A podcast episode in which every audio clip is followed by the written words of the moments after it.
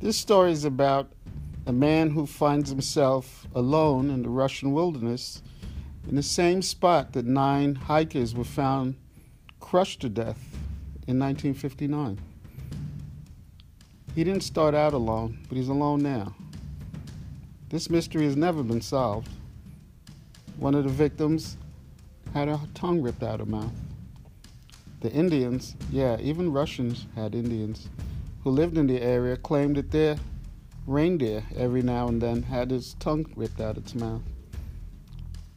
These deaths have never been solved.